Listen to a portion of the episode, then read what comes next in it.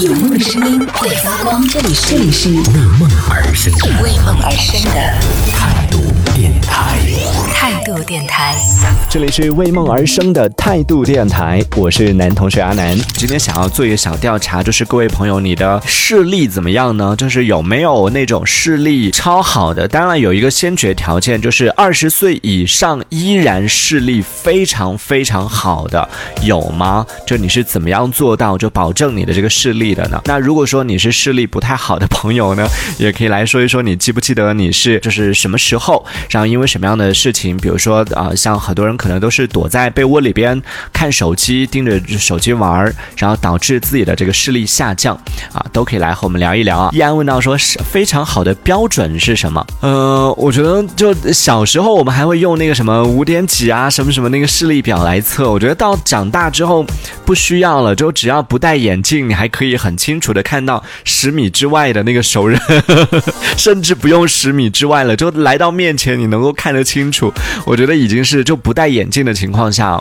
已经是很好的了。为什么今天要讨论这个话题呢？是因为最近有一项这个调查数据显示说，我国有超过六亿人的这个眼睛呢，啊、都是近视的，也就等于将近一半了吧。而青少年近视的这个比例呢，更是超过了百分之五十，只是在青少年当中都已经超过了百分之五十。所以今天我们想来问问大家说，你是不是一个近视眼？是因为做了什么样的事情让你的视力下降的呢？在微信公众号里边搜索“态度电台”，微信公众号里边搜索“态度电台”，添加为好友，发送消息来参与到我们的互动当中。诗意他说从小学就已经开始戴眼镜了，哦，那你这个还还更早一点儿。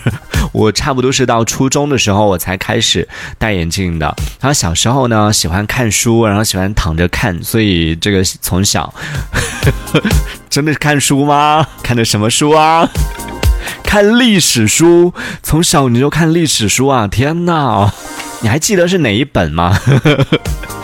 就总有一个，就是总有某一本书从那一本开始吧。我自己是记得非常清楚，就让害我的眼睛、害我的视力下降的，就变成近视眼的那本书叫做《幻城》，是《幻城》还是《梦里花落知多少》啊？反正差不多那个时期吧，就看他的作品，然后看的我也 也是每天躲在被窝里边，然后拿那个手机的那个微弱的灯照着看，然后导致说后来眼睛就直线视力就直线下降，到现在就真的唉。所以想一想啊，如果再给我一次机会的话，我愿意 早点睡觉。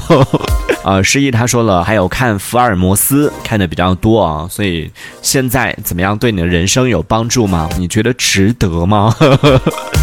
依然他说我不需要戴眼镜的功劳可能是，呃，拥有手机比较晚吧，然后看书都是去书店看。他说我小时候都是看一堆那种乱七八糟的什么玄幻小说啊，你居然看玄幻小说有视力没有下降的，太可怕了。因为我姐姐她特别爱看嘛，最夸张的是真的，我觉得你们看玄幻小说的人让不让那些作家活的？他也是，就全套可能几十本，他没有买过一本，全部都是去书店看完的。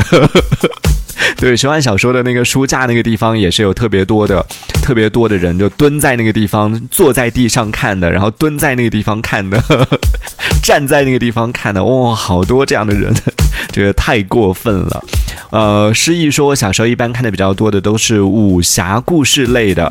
那你这个涉猎还挺广的，又看历史书，又看福尔摩斯，又看这个武侠小说，看来你们都是爱阅读的人哈。只有我一个人看《幻城》是吗？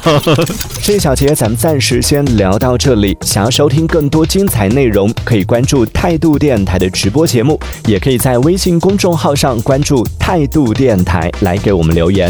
这里是为梦而生的态度电台，我是男同学阿南，我们下次接着聊。